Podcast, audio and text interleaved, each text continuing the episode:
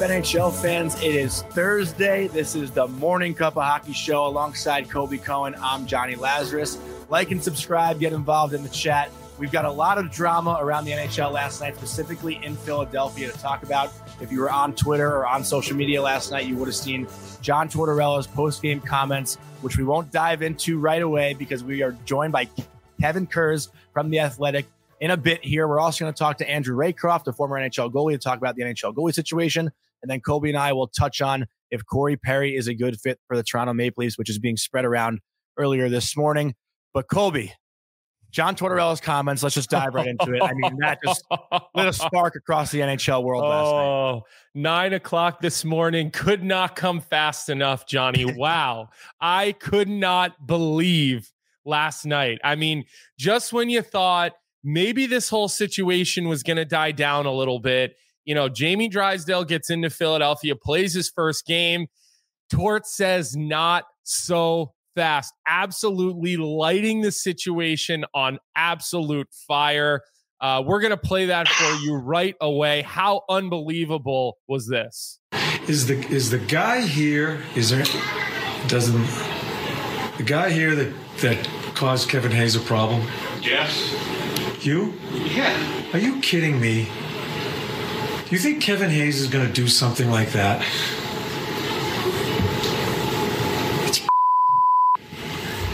Any last questions? person letting the first two buy him. It, it just it pisses me off that, that you guys throw that around and affect someone's life. No, Kevin Hayes and I had a problem. Uh, we couldn't come to an agreement on how to play. That's a good man. That's a good man. And, and what you said is going to stay with him. It'll, it'll. That, that's what you guys don't understand. You say something, and you're going to sit there and say you have the right sources. I call. Go ahead. I'm sorry. Wow. Th- this was absolute fire by Torts. And it's rare to see the media actually side with Torts, which is really what has happened in this situation. And I just want to give like one or two quick little facts before we bring in Kevin Kurz, who was in the room last night while this was happening. He's a beat writer for The Athletic, for the Philadelphia Flyers. You know his work because he's covered other NHL teams, the Islanders and the San Jose Sharks. He's a local guy, so he knows this franchise since he's a little kid. But the gentleman that John Tortorella was speaking to is a guy by the name of Anthony Sanfilippo. He has a podcast that is a Flyers team podcast. Okay, this is a podcast that is branded and brought in house by the Philadelphia Flyers. So to me, it makes it all the spicier, as Frank Seravalli likes to call it. So without that, um, let's get Kevin Kurz in here right away because we we got to hear his side of this and his reaction because nobody follows this team closer than Kevin. So Kevin, really appreciate you answering my text at midnight last night. I know you were working away. Um, and it's great to have you here on the show, man. Welcome in. Yeah, thanks, Colby. Jonny, good to see you guys. So let's start right away. What do you want to know? yeah, yeah. Let, let's let's just get right into it. I mean, take us through this this scene last night. Well, we, we knew John was not happy about um, the report from the morning skate because John Tortorella mentioned something about that um, at the morning skate. So you knew he wasn't happy. So as soon as the words is the guy here came out of his mouth, I think everybody in that room was um, sort of knew what he was getting at. Um, so listen, I, you know, I, Anthony's a friend of mine. I, am not here to to, to bury uh, Anthony or, or their podcast at all, but it's clear that you know John disagrees with the report. I, I don't think you know eh, there have been some pretty strong denials from everyone across the board when it comes to Kevin Hayes and his, you know, potential influence on what Cutter, Cutter Gauthier's decision ultimately was. You know, Kevin went off to a couple local reporters in St. Louis um, a couple days ago, and then Gauthier himself, when he spoke with local writers um, with the Ducks, said the same thing. He said something along the lines of, "I haven't talked to Kevin Hayes in a while." So. Um, you know, I'm, I'm under the impression I wasn't here covering this team last year, but I, you know, I'm under the impression that Tortorella and Kevin Hayes maybe didn't see eye to eye just and as John mentioned based on you know how Torts wanted him to play. But I've heard from everyone Kevin Hayes liked Philadelphia. He liked playing here. He, he really didn't have anything poor to say about the organization at all. So, um, you know, I, I tend to think that that's the case. I, I tend Yeah. to think that he didn't really have any influence on this. And, and listen, if if you're Colby, you would speak on this better than I could, but if you're a young player, you're not just going to, even if that was true, you, you have other people talking to you about so many different things. You're not going to listen to one guy that you haven't apparently even talked to for a while to make a decision about your entire future. I mean, the whole premise of it, I think, is a little ridiculous. Kevin, I'm curious about the atmosphere in the building last night, though, because Colby and I were saying that this, if, if anything, might have been the best thing that could have happened for the Flyers. Where two days ago, it's you know it's a fact that they lose a fifth overall pick, one of their top prospects, someone who's very highly touted. But now that the word Colby used was galvanized, the fan base has been hmm. galvanized and united. And the way they come back last night and win that game after being down two nothing early, Jamie Drysdale chips in with an assist, has a great game, was an absolute stud on the blue line. I mean, what does this mean for the fan base? And and then the cherry on top with Torts's comments to just bring the whole thing together. Yeah, I mean, obviously, that's the, the the story that I think Flyers fans should take out of this more than anything is that Jamie Drysdale looked pretty damn good in his, in his debut. Um, and as I wrote last night, um, it, the, the most interesting part of the post game press conference to me was when John Tortorella used the word rover to describe Mhm. Jamie Drysdale, and we've heard that word described with some of the top defensemen around the league for the past, you know, 10 to 12 years. And I, I remember the first time I heard it was covering Brent Burns with the Sharks when Todd McLellan used it. I, I can specifically remember him using that word in probably 2013. So this is 11 years ago, but you've heard it used for Erik Karlsson. Tortorella's used it for Zach Werenski. Um, so, you know, that's, that's a pretty big compliment. And that, that tells you that in Tortorella's mind, we all know John uh, Jamie Drysdale is a strong skater. He can get all over the ice. He was all over the ice last night, and that's what Torts wants from him. He wants him to be up in the play. He wants him to be up there creating offense. He wants him to be able to use those skating legs um, on both ends of the ice. So um, that was, I think, the most positive development if you're looking, if you're a Flyers fan watching this game. And, and as for the atmosphere, it, it, it was good. It was a, it was obviously it's a Wednesday night, so it's not quite a weekend crowd, but it was still a decent crowd. Montreal, obviously an original six team. Um, the fans welcomed Drysdale, I think, pretty warmly, and and they were they knew right away when he threw that puck over to Morgan Frost for the goal that he was getting a point, that he was getting his first point as a Flyer. So um, there was a very very brief F Cutter Gauthier chant coming from one section of the uh, one section of the mezzanine level, but um, you know, other than that, it was it was. I think it was. If you're watching this team and you're hoping that Jamie Drysdale becomes the kind of player that Cutter Gauthier could become, it was encouraging. And we'll, you know, well, actually, obviously, obviously, just have to see where it goes from here. We already have And- and- comments in the chat saying he's the future captain of the Flyers. Yeah. Well, I, I I think I think uh, you know I think everybody needs to be a little bit patient. This is a 21 year old kid going through a whirlwind of a situation, um, and I did think I watched the game last night. Uh, I thought you know just his skating and his lateral movement it just really sticks out to you. Um, you knew that was a strength of his. So it was good to see him kind of get that reception and feel that love and support from the fan base. Um, but I want to zoom out a little, Kevin, because you you grew up in this town, as did I. You know, we grew up in a suburb, um, half an hour or so away from the Wells Fargo Center. Um, you know, we we we come from you know hockey loving families. Um, you know, and uh, so I think you and I understand the history of this team and this franchise, even though you know we're we're probably not. I mean, I'm not a Flyers fan. Um, you're a writer. You're a professional. You've covered other teams. I, I'm not sure where the little kid in you died along the way, if it did, or if you are a fan or not. But I, No, I do not a fan. No, that's I'll I'll shoot that down right away. No, that goes away pretty quickly. Exactly, and I, I just wanna want the team to cover. The one thing I'll say is, you as a writer, you just don't want the team you cover to be bad. You don't. Who, who wants to watch bad hockey for? You don't let it affect the way you cover the team. But I mean, let's be honest. You don't want to watch a crappy team for for eight months. Yeah. anyway, And- sorry and to I- interrupt you.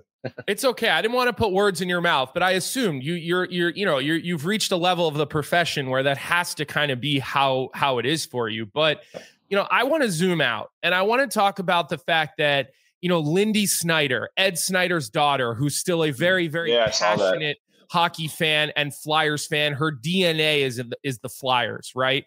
She's on Twitter tweeting about this whole situation sticking up for Kevin Hayes. She responded to the to the press conference video of Torts saying, "Now that guy right there is a flyer." Okay, what kind of message, Kevin, did what John Tortorella did last night send to the rest of the league um, about coming to Philadelphia and and being a flyer and what it means to be a flyer like when her father owned this team and there was always an aura about the loyalty about the love about the care in which they treated people and they treated players well, there's no doubt in my mind, and and that that that was lost a little bit in the five years between Ed's passing and the current regime that took over. And as as far as Lindy's concerned, I, you know, I spoke to her uh, about a week ago, a few days before the team honored Ed Snider's legacy at the game, which was a really well done. It really was just well done across the board, from from the tribute before the game started to you know Lindy was out there to drop the puck.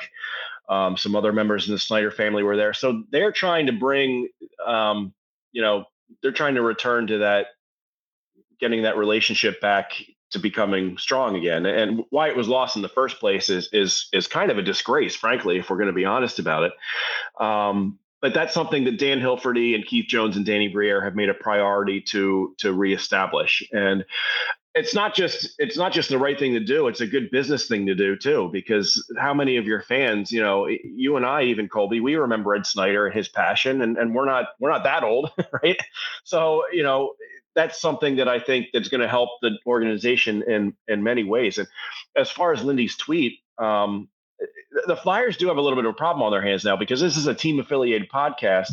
And when you have the head coach and now the daughter of the owner who you just honored a few days ago um, it's going to be interesting to see how they handle this uh, you know it's not at the top of my list of biggest storylines going on with the team right now but it is something that i, I do wonder what they're going to do about it because uh, you know particularly after torts's comments last night that i'm sure are still viral this morning um, yeah I, I don't know what they're going to do yeah. there that, that'll be an interesting well, decision many media members, many players, current and former, have been reposting that video. Look, Kevin Hayes is one of the most beloved players in the NHL. Literally, he is at the top of the list as far as it goes of fret, you know, good teammates and beloved within the dressing room. But uh, along the lines of what you just said, I, I want to follow up with something that I heard last night in Jamie Drysdale's press conference that stood out to me. It stood out to me so much that I actually texted Danny Briere last night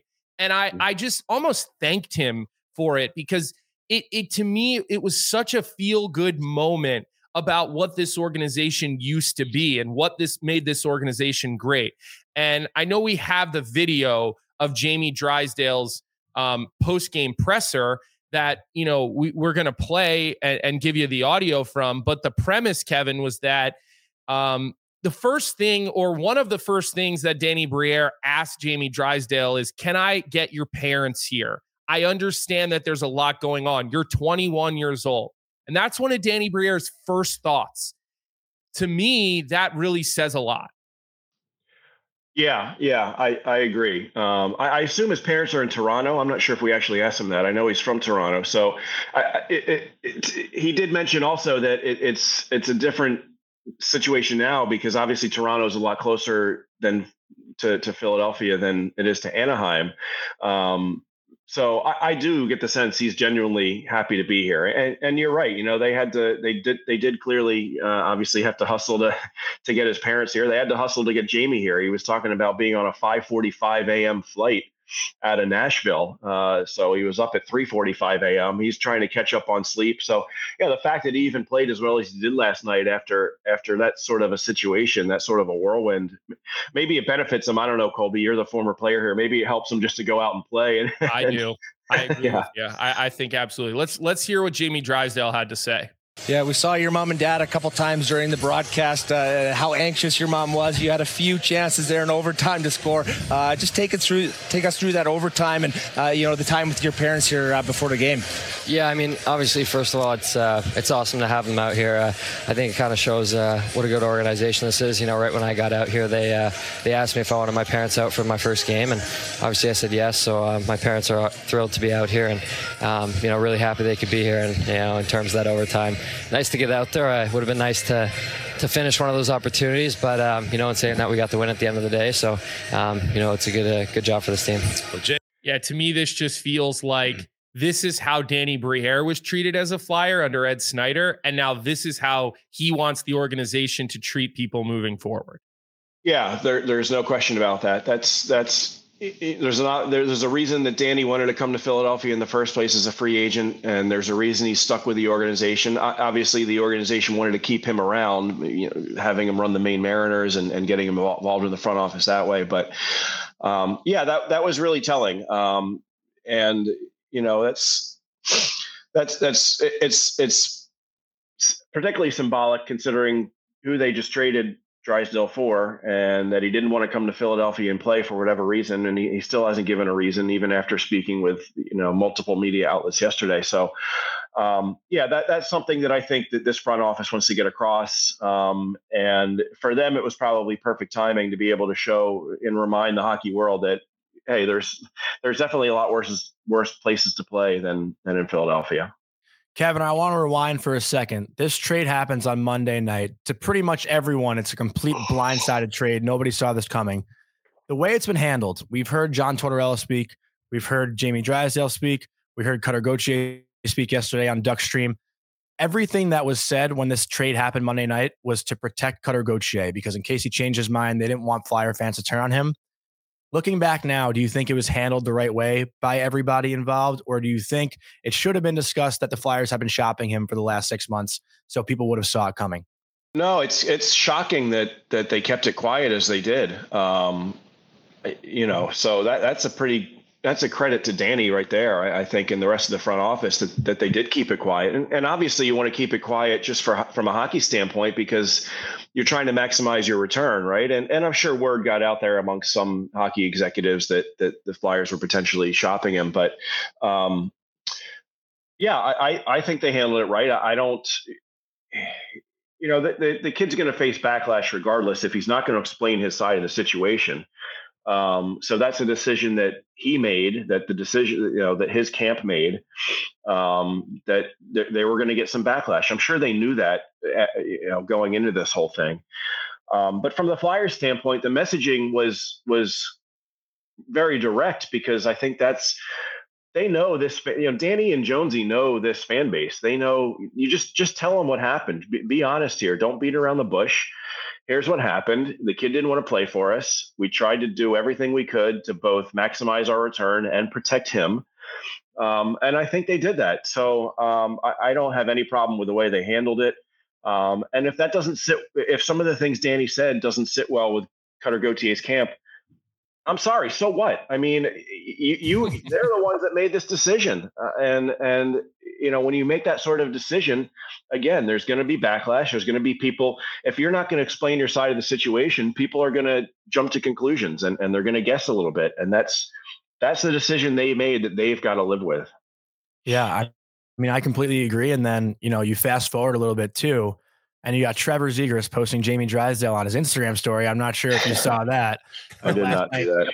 Last night, Jamie Drysdale was given the the dog thing. I, am not oh, sure. yeah, yeah. You guys that, call yeah. it. But uh, yeah, Zegras posted this on his Instagram. Obviously, Trevor Zegras has been tied to some trade rumors lately. I don't know if you've heard anything now in regards to his name, but uh, does this just spice it up even more? Yeah, I mean, eh, you know, I know when Zegras's name was floated out there a couple days, everyone reminded uh, the media world that Torts wasn't happy when Zegras tried the Michigan or whatever. I mean, come on, give me a break. Like that's that's not anything that would ever prevent any sort of deal, even if that's something they even consider. But um, you know, I guess but him, him and him and Drysdale and Cam York too are all apparently pretty good friends. So um, you know, it, it's it'll be interesting to see what they do next because Danny's in such a I don't want to say it is a little bit of a complicated situation because the team is competing for a playoff spot right now. Part of the reason that they think they're in the position they're in is because the dressing room has been sort of re- the dressing room culture has sort of been reset. So you don't want to, you know, it, it's going to be a line he's going to have to walk between maybe moving some players out and still trying to gain some assets for the future without completely upending the culture that they've all talked about being so strong in the dressing room. And you know that includes a guy like Sean Walker, who I'm under the impression, you know, everyone's on. He's his his his uh, spot on those trade boards probably just went up because Drysdale's now here, a fellow right-handed defenseman. Uh, from what I've heard, Sean Walker loves it here. He wants to resign. He doesn't want to get traded at all. So, you know, that's something that that Danny's going to have to balance, probably not just with Walker, but with other guys too. Kevin, we're, talking about Zegras and we're talking about locker room culture and we're talking about the Michigan and you know uh, something that kind of struck um, struck me as a little bit surprised was was that Torts talked about the fact that he and uh, Brad Shaw had been watching video on Jamie Drysdale for I think he said something like six months. Yeah, um, th- this has been in the works. So I, I guess I'm curious because you've now covered three different you know NHL franchises for the Athletic. Um, you know, you've done the West Coast. Now you've done a couple of teams out east. Have you ever heard of a situation where a general manager was bringing a coach in this much on player personnel decisions, having them literally dig into the film um, for six months on a player before a, a, yeah. a trade has been made? I mean, that struck me as a little bit surprising and and leads me to start to believe some of the rumors out there that potentially one day Torts will sit in the front office um, yeah. with the Flyers, and maybe we see Craig Berube coming back into the fold at some point. Again, total rumors. That's nothing I have inside information about. I'm just connecting dots on where I see relationships and see things fit. But I don't know. That all kind of struck me as a little bit surprised that that you know Torts and, and Brad Shaw had been looking at this kid for so long. The one example I can remember just in my career is in, when Pete DeBoer joined the San Jose Sharks. I think part of the uh, agreement there was that he was going to be involved in some of the player personnel decisions with, with with Doug Wilson as a general manager. And if you look at some of the moves they made throughout that season, in which which ended with the Stanley Cup Finals berth, they brought in guys. You know, it was they were depth guys, depth names. Um, Nick Nick Spaling, Roman Polak, I think was one. Yeah. Whatever, whoever uh-huh. they were, they were guys that either Pete knew or his assistant coach Steve Spott knew. So that, that I've seen that happen before.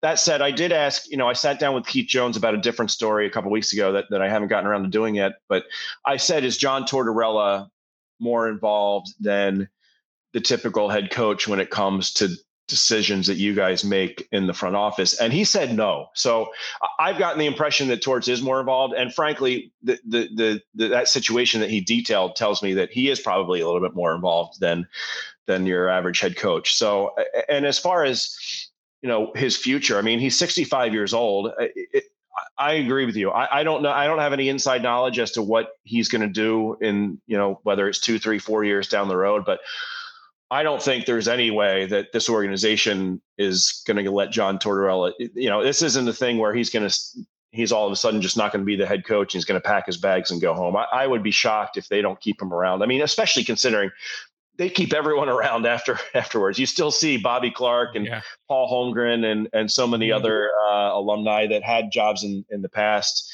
Uh, Billy Barber, I, I, saw the other day. So I, you know, Torts is now as far as I'm concerned, going to be part of that group moving forward. He's always going to be, you know, probably for as long as he wants to, um, involved in some way, shape, or form, whether that's as the head coach or not. Again, that's just me speculating, as you said, but that's my impression.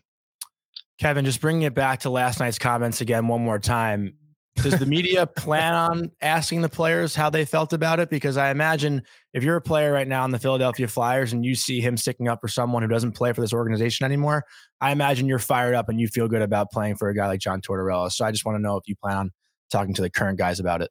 No, so I think it's over and done with. I think it's time to move on. I think all this stuff it's time to move on from. It's been, you know, what day's today? Thursday. It's been going on for a week. So I don't think it's anything more than what we just saw. Um, I'll let the parties involved handle it the way they want to handle it, and I'll stay I'll stay out of it. Yeah, and and and I will say this, and and Kevin hit on this earlier.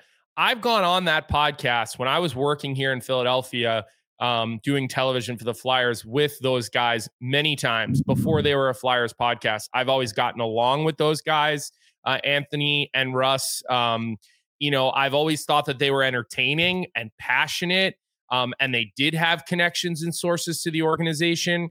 Um, so you know, I'm with you. I hated how this whole situation went down. I I actually said something to Anthony on Twitter um, publicly. Um, you know, then we we followed up with with some DMs back and forth from one another because Kevin Hayes is a good friend I've known for 20 years, was close with his older brother, played hockey with his older brother, know the kind of guy he is, know how well loved he is. So, um, you know, but but I do want to say that because I'm I'm with you, Kevin. Like, yeah, the idea here isn't just to shit on you know Sanfilippo for this, you, you know, but at the end of the day, when you make a mistake, I, I believe that um, it's time to apologize. It's time to say you were wrong.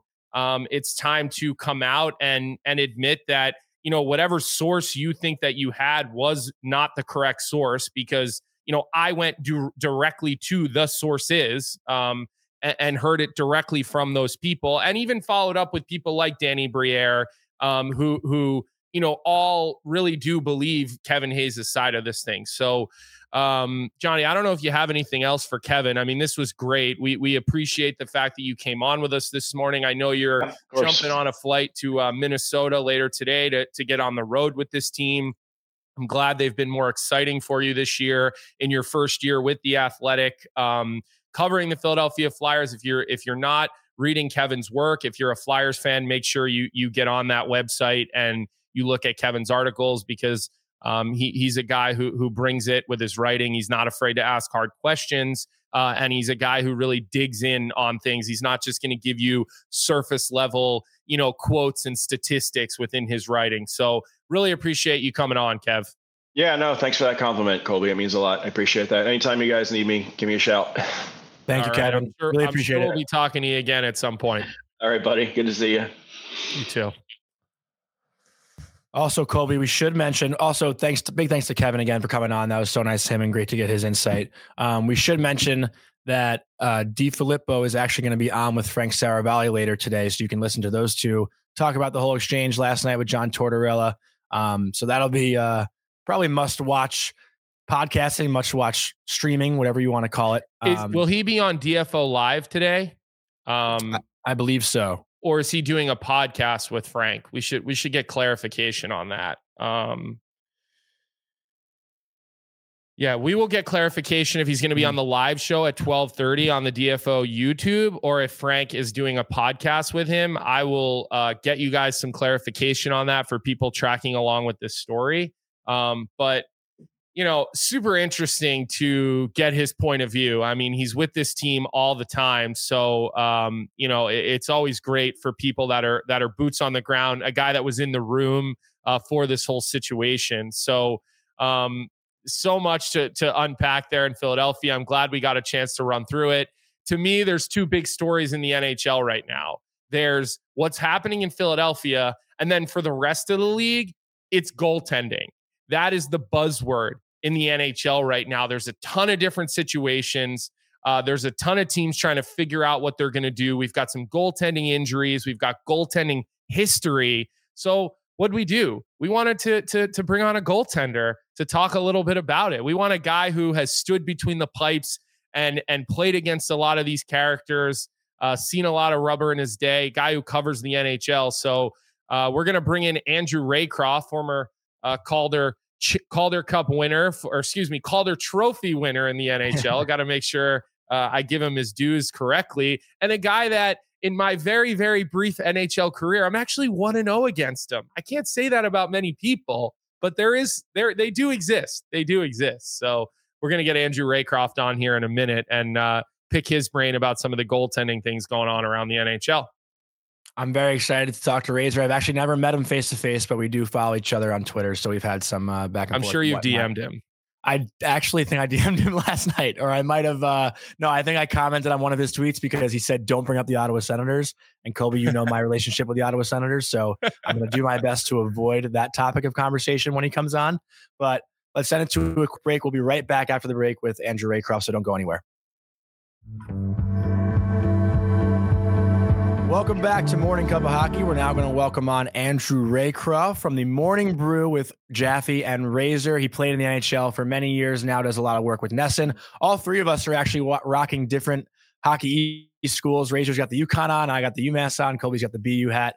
Uh, but what's going on, Razor? Thanks for joining us. I appreciate it. Uh, yeah, that was done purposefully because I knew at least Colby would have some kind of BU paraphernalia on. Paraphernalia, Uh, so, so I had yeah, so I had to put uh, put the Yukon sweater. I'm great, fellas. Uh, glad you guys are doing this. This is cool. Razor, I was kind of hoping you were going to come on wearing a Wellington Duke sweatshirt. Oh. That, that's, I mean, that's way more what I want to talk about with you today than anything. Is that uh, old our old friend from Wellington who could pull his lip up over his face in the uh, in that old barn? I, I actually The Duke played- Dome. The, the Duke, Duke Dome. Dome.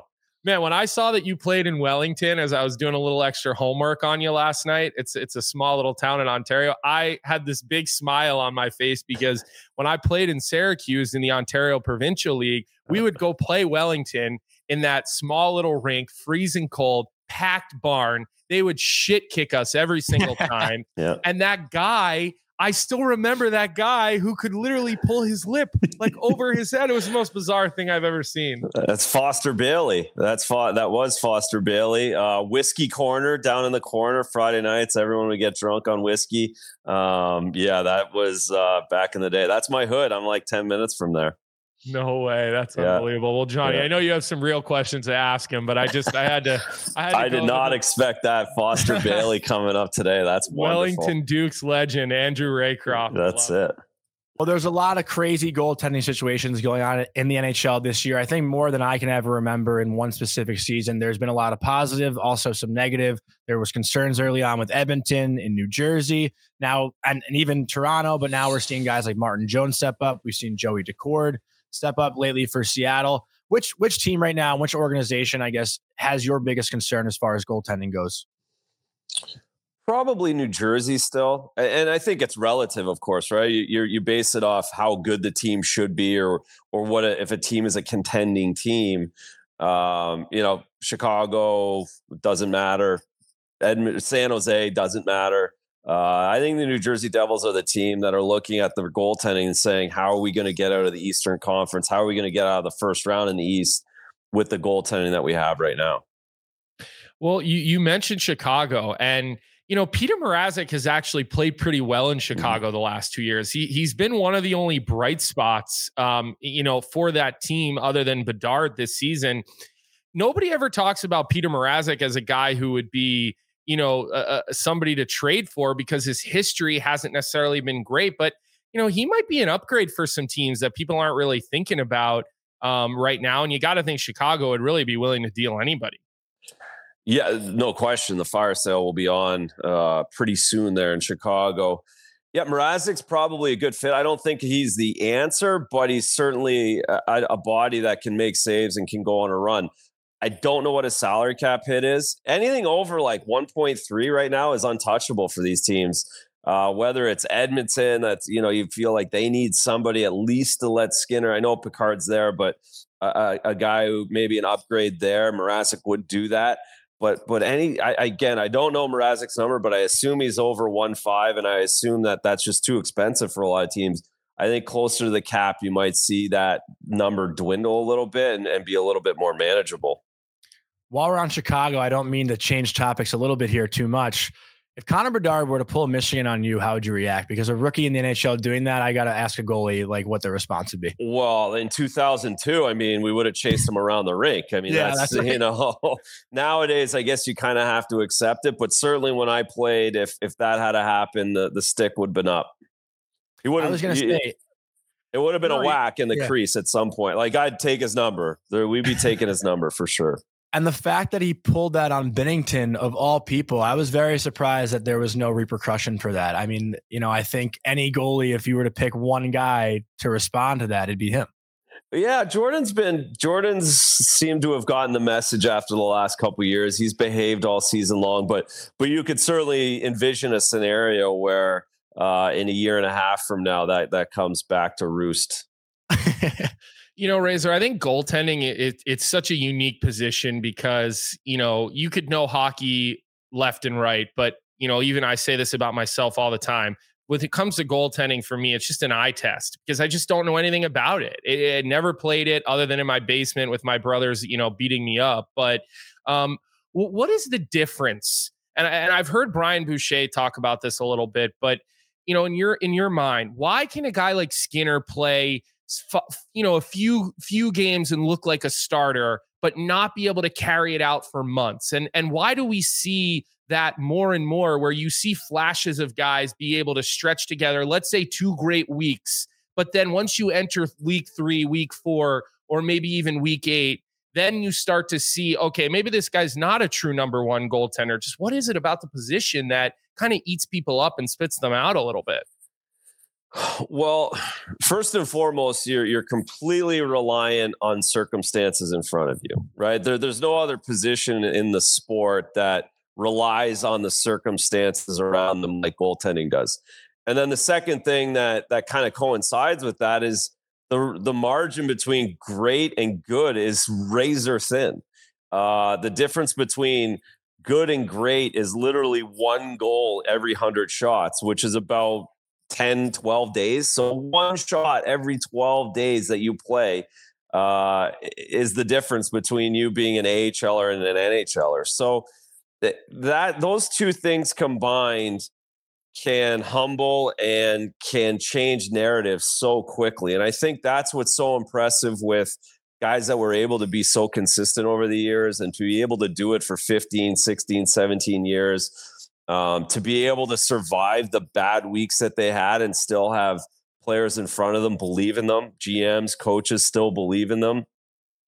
And I think that's also why you see you get to a point in in your career for goaltenders where you're just relied upon. And it, it almost doesn't matter what your numbers are when it gets to a certain point, right? Like a, guy like Shesterkin or a guy like Sorokin or a guy like Saros, they're doing the same thing that Skinner's doing.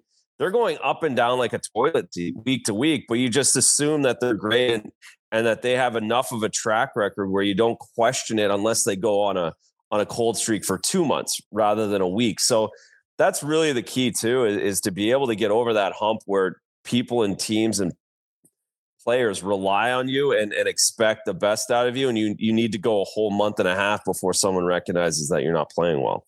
Yeah, that's an interesting way to, to talk about it. I've actually kind of never heard it uh, with some of those analogies. Obviously, the toilet seat one is easy to understand. I mean, it really is, uh, even though it's pretty funny. Well, like, so then let's zoom in on Boston. You, you work for NESN. Uh, you're a studio analyst there. You're in the booth doing college games. So you're all around the scene in Boston. You've probably known Jeremy Swayman's career since he was at Maine. Um, Linus Ullmark gets injured.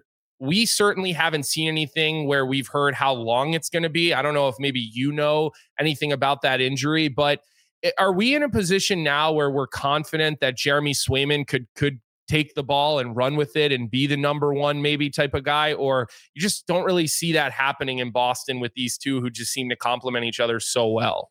Yeah i don't think that's going to happen. Um, I, I, don't i don't know anything about Linus right now uh, they're in vegas so we should get something here in the next couple hours uh, where they're at bruins have nine games till the all-star break only one back-to-back in that time so if if Linus is out for a little while here, then you assume Swayman's going to play eight of the next nine games and get into the break and have a you know have time for for him to come back. I'm not sure where he's at though. We'll see today. Um, I think people are sleeping on Brandon Bussi though. Yeah, Bussi's great. Bussi's Bussi's a great kid. Obviously, a great college career. I've been on the ice with him in the summer. He's big. He's athletic. Um, st- playing well in the minors this year. Not out lights out like last season, and that's a good thing. I think a little adversity, fighting through it, and, and building his career. So he has a chance. He's not, you know, he's not going to line up with the Vezina Trophy winner, um, but but he does have a chance to to get an opportunity possibly. Um, when it comes to to Swayman, it, it's just like you're talking about the eye test, right? And and he's got himself to the point in his career where he's reliable and, and people think he's good and that's 90% of the battle on top of his numbers and his stats, the fact that he is really good. So, so yes, he can be a starter. I think this team, this organization has relied on having two goaltenders for a very long time now, all the way back to when they won the cup with Tuukka Rask and Tim Thomas. It's it's the culture here, it's the mentality, and and they really believe that the best goalie is a rested goalie and a goalie that that has their full energy. Razor, are you into the analytics at all by any chance?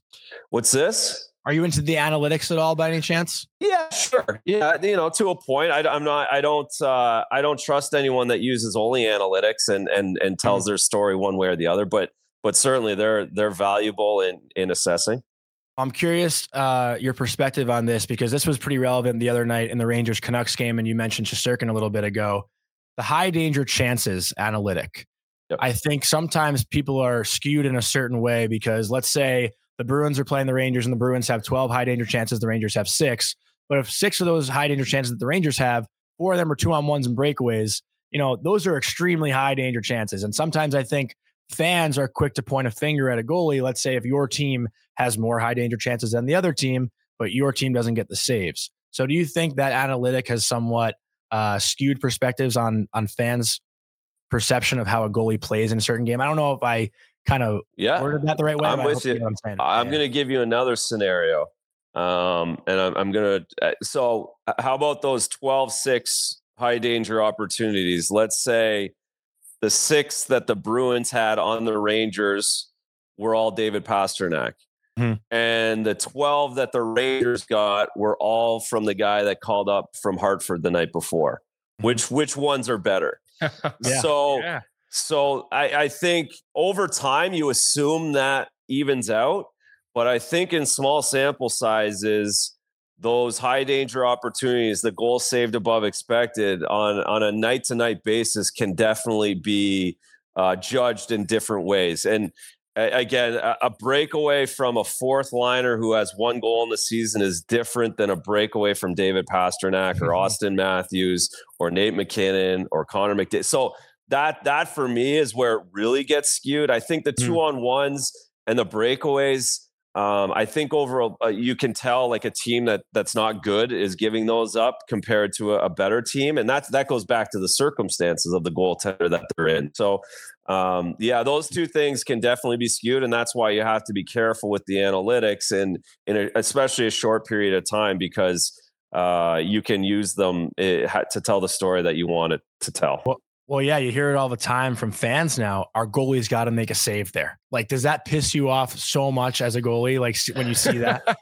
yeah, because of you, you, I mean, no one ever says like the the the guy's got to score a goal there, right? Like the, the same opportunities happening down at the other end, and no one's burying it if that's the case. So mm-hmm. again, that that that comment, the goalie's got to make a save there, only comes out of the mouths of of teams that are frustrated with their goaltenders already. It never it never really comes out of the mouth of uh, a guy with the Laviolette with Shesterkin or the Bruins with with Ullmark or Swayman. Like it, you know, when when those guys give up goals, they say, "Well, they've had our backs so often this year, we got to mm-hmm. find a way to score a goal." When the team has a goalie they don't like, they say, "Oh, we got to get a save there."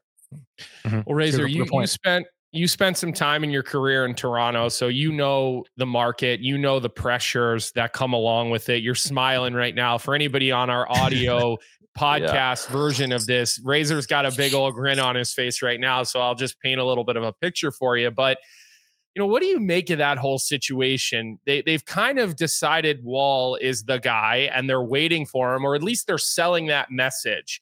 Then they've got Samsonov, who they sent down to the minors you know, he played some games. It was kind of sketchy down there. They bring up the guy Hilda Beast, who's a monster, six foot seven. he doesn't play. They send him down. Martin Jones is playing, but they're beating bad teams on the West Coast. And now all of a sudden, Samsonov gets brought back up to the NHL because they want to evaluate where he's at. It just seems like year after year, we're talking about problems in goal in Toronto. what, what is the story happening uh, to our friends north of the border. Yeah, and it, it, well, again, it goes to circumstance, right? You, you, don't. They don't have good defense. They don't play team defense. They don't. Auston, you know, the best players try and score a lot of goals. They don't. So. It, it, they can go on runs. They can play team defense like they do did in LA the other last week, right? Everyone's wow, what team? And then they let it slide. It'll it'll slide, and at some point they'll give up nine to Buffalo again. And so I, I think a, a, lot of that is circumstance where they're at and what kind of team they've built.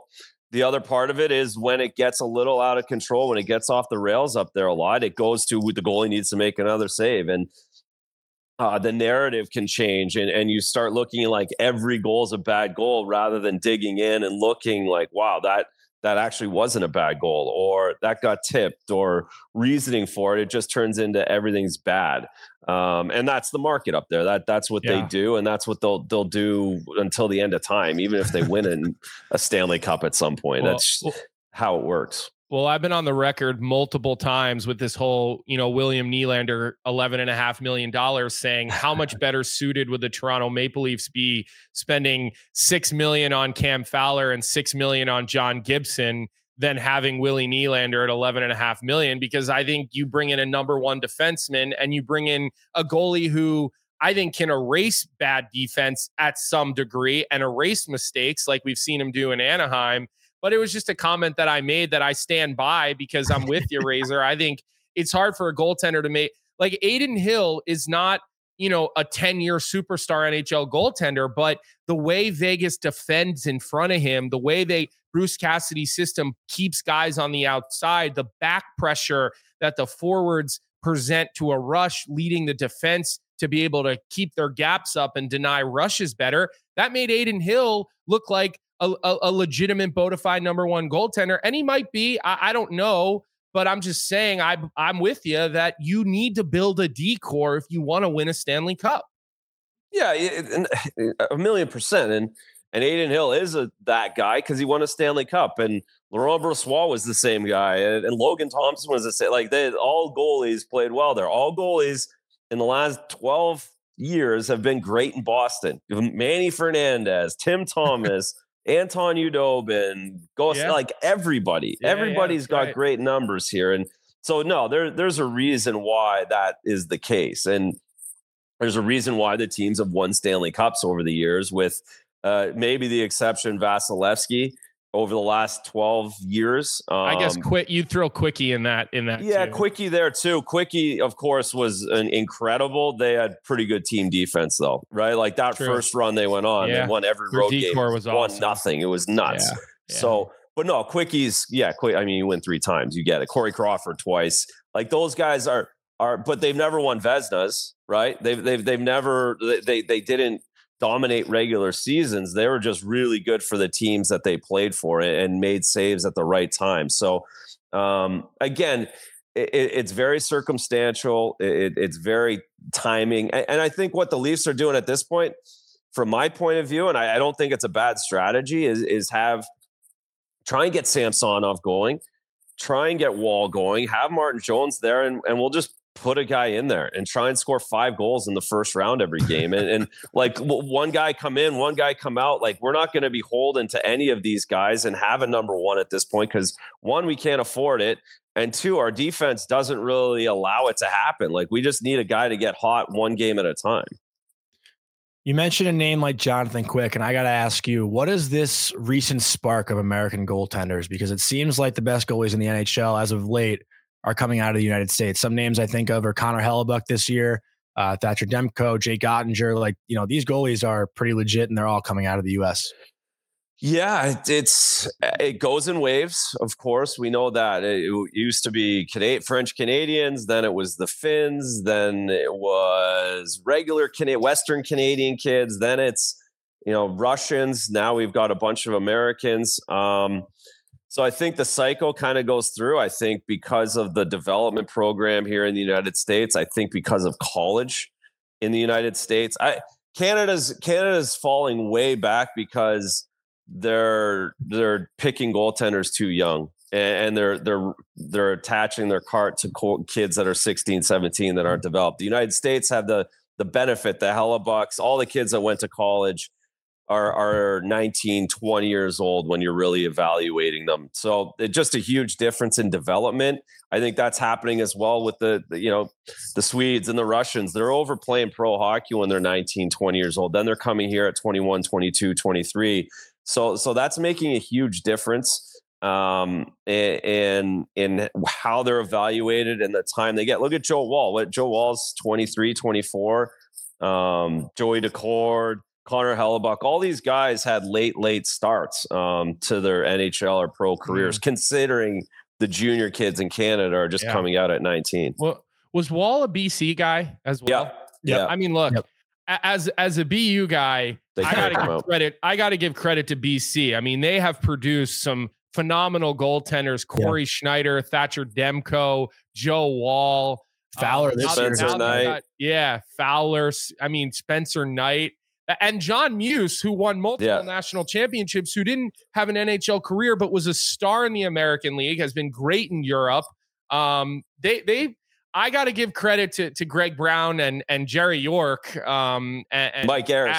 Mike Mike Ayers has been the consistent there the whole time. Yeah. and Cav back in the day, you know, um, Mike Cavanaugh. So they they've done a great job of de- developing goalies. Well, well, Jonny, I don't know if you've got anything else for for uh, Razor. I think we could keep him here all day because this is just such a fascinating, important position in the game. But I don't know if you got anything else or if we want to let Razor uh, get on with his day. Well, I think we got one more razor if you don't mind. yeah, let's go. Where, where do you rank Marc Andre Fleury all time amongst goaltenders? Uh, good one. It's a good well, one. so I'm I'm Patrick Roy. I I always go back and forth. I think Dominik Hasek was better than Martin Brodeur, but not for a longer period of time. So let's just put both of those guys at two. Um, and then you know, I get you, you might have to go back to Sawchuk or one of those old old guys. But the flowers right there. I think the only one more cup would have solidified Flower in the top five, like winning the cup. If you had Mm-hmm. went on, took one of those runs in Pittsburgh rather than having Murray jump in, or in Vegas, similar. If you had to stayed there and won one there, um, I would have had to have put him in the top four. He's probably top six um, because, and I think his career will get better too. I think there's a long answer now, but I think his career is going to get better as we get away from it. I, I think we'll look back because I don't think anyone's playing a thousand games in the NHL as a goaltender anymore. I think he's kind of that last breed. Um, but Luongo and Lundqvist, those guys were really good too. I, they didn't win cups, but they were really good over the same period as Flower. Yeah. It's a great. It's Well, going to be a are- great debate. You know, like all Yeah. guys you played against, all guys you were in the league your whole career. So you you had a great seat to to see these players, these these goaltenders on a nightly basis. I mean, I saw some of them, um, but you really saw all of them. Which which you know, I'm glad you asked that question, Jonny, because uh, Flower he might be you know number six, but as far as human being goes, he he's number Oh, yeah. one. I mean, there there's there's no one like Flower. I got to know him in Chicago when he was there a couple years ago as and I was there as a broadcaster. There's just nobody with a bigger smile on their face at the rink every single day. Um, I mean, just what a what a Hall of Fame human being Flower Yeah. is. So I, I easy guy to root for. I wanted to add one thing there too, and and just to tell this story because I don't know if a lot of people heard it, but Louis Domingue was a French Canadian goalie who started for the Rangers one game this year against Flower and the Minnesota Wild. Flower actually skated up to him in warm up and said, "It's actually," or this is what Louis said after the game. It's actually something that everybody should listen to. He said it's pretty rare that two French Canadian guys get to play against each other nowadays in the NHL. So let's give them a good show. I thought that was pretty cool because French Canadian goalies dominated the NHL for a long time and they're kind of rare now. But uh, Flower might be the last one to really, you know, have that solidified career. Yeah, you hope. I guess for if you're French Canadian, you hope that he's in, inspiring. You know that next generation, the next wave. Um, because yeah, they they dominated when I was when I was coming up. That it was that's you had to be from there to to be able to have a chance.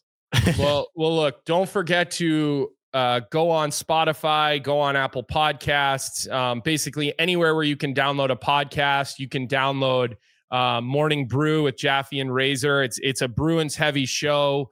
Um, you know they keep it current. Billy Jaffe, a, another good friend who will definitely get on the show at some point. Um, they do a great job of of really giving good perspective into the Bruins. Um, you know, while being fair. I mean, they're they're they're super fair the way they look at it. They're not total homers, um, which you always appreciate inside the local market. Razor, thanks a lot for coming on today, man. We really enjoy your work. I know you'll be doing some college games for um, NESN in the playoffs, along with your Bruins duty. You'll be, be working on the NCAA tournament. We'll be doing that together, so that'll be awesome. Uh, thanks for your time today, man. We we really appreciate it. You got it, fellas. Uh, yeah, we'll see everybody real soon. Thank you, Coming to the head here this season. Yeah, you got it. All right. So good to get his perspective, man. Goaltending is is such an interesting position that uh, you just you can't pretend to really really know it. I mean, he said three or four things there, Jonny, that I, I just I've never heard or even thought about before um, about the position. And I trust Razor and lean on Razor for goaltending stuff. I, I send him stuff all the time, and I'm like, "What do you think of this?" He helps me, you know, form sometimes opinions around these issues. So that was awesome.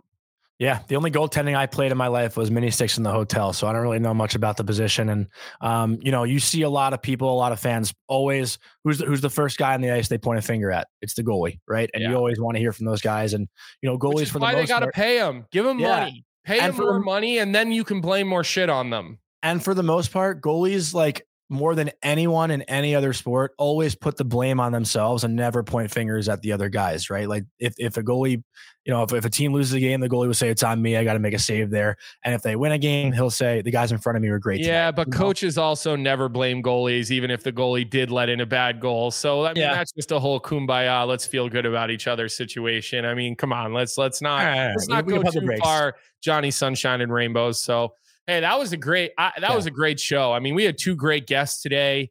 Um, don't forget to like and subscribe to the Daily Face Off YouTube page. There were some things we didn't get to. Uh, we wanted to talk a little bit about Corey Perry today. There's there's rumors going around about where he could potentially sign. We'll save that for tomorrow. Um, let's see Monday. if anything happens over the next 24 hours yeah. with him. Um, but let's save that for tomorrow. We won't be talking to anyone tomorrow. We'll save it for Monday. Sorry, save it for Monday. I forget what day it is. Yeah. Um, but what do you got, Jonny? You want the final word today, bud? All I'm going to say is that Anthony Sanfilippo is joining DFO live today with Frank Seravalli. We confirmed that, so make sure at noon. That, that at show noon. starts at noon Eastern on the DFO YouTube page. And I think uh, you know it's a chance for Anthony Sanfilippo to peel back and, and see how the reaction um, you know has changed his perspective maybe or if he even dives deeper and, and kind of continues to to dig at it here. I don't know which side he's going to take. he he's he won't back down. I know anthony um he he's he's going to continue like he was on Crossing Broad's podcast or show and and he sort of softened his comments a little bit and and sort of backed off them a little bit, but certainly hasn't backed away from them. So check out Frank's show at noon. That that should be should be really entertaining, especially if you're a Flyers fan. Um, you know, again, Frank's another local Philadelphia guy, so kind of gets gets exposed to this stuff quicker than most. Um, great job today, Jonny. Uh, like we said, like and subscribe, and uh, we'll talk to everybody on Monday, not tomorrow, right, Jonny boy? Yep, not tomorrow. You got a big, you got a, you got a big weekend ahead. We'll have to dive into that on Monday. We can dive in. We can. We can. We'll dive uh, into your big weekend on Monday, buddy. We can dive in. Thanks to Razor. Thanks to Kevin. Thanks to our producer Vic. Thanks to Colby, and we'll talk to you guys Monday.